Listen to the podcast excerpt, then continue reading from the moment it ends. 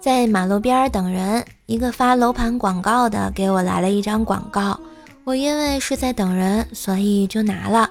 过了一会儿，他又过来，大哥，广告不看也别扔啊，扔在这儿，老板罚我钱。我点了点头。过了一会儿，他又走了过来，大哥，房真便宜。见我没吱声，他又回去了。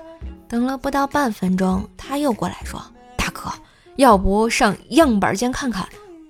我拿着广告说：“你再过来，我就直接撕了他。”那个发广告的慌了声音，很大声的喊道：“大哥，有话好说，千万别撕票啊！” 我感觉半条街的人都在看我，莫名的把我当，莫名的把我当成了黑社会啊！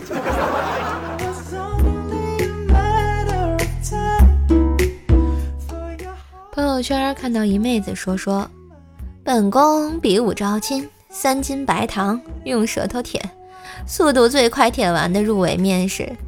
不是，现在的妹子脑子里都在想什么？难道社会变得如此不堪入目了？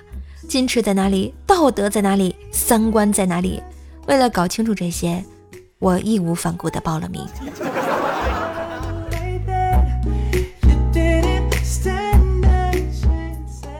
今天啊，约客户在茶楼见面。俩人见面之后，我礼貌性的和他握手，自我介绍：“你好，我姓朱。”然后他一把把肩膀一拍，哈哈大笑道：“八戒，我是你大师兄，我姓孙。”这还能愉快的聊天吗？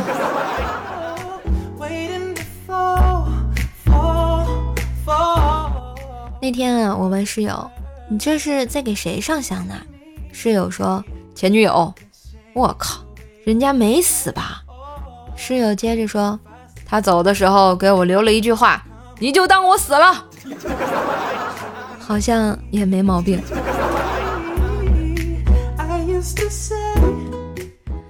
昨天下午回家的时候啊，单元门台阶上坐着一个老婆婆，双手捂着脸，严严实实的看不到表情，胳膊支在膝盖上。静静地坐在那儿，不知道他正在经历什么艰难孤独的晚年。老伴儿离他而去，儿女疏于尽孝，为何老年的境遇总是会与悲情联系到一起？社会的责任。我正在思索时，老人打开捂着的脸的双手，大喊了一声：“小兔崽子，藏好了没有？” 对不起，是我脑补过头了。最近啊，看新闻说，瑞典一名男子获得了残疾人补助金，只因为他重金属乐成瘾，一年内跑了三百场演唱会，无法正常工作。我就想问问，我吃海鲜火锅上瘾，无法自拔，无法正常工作，可以申请领补助吗？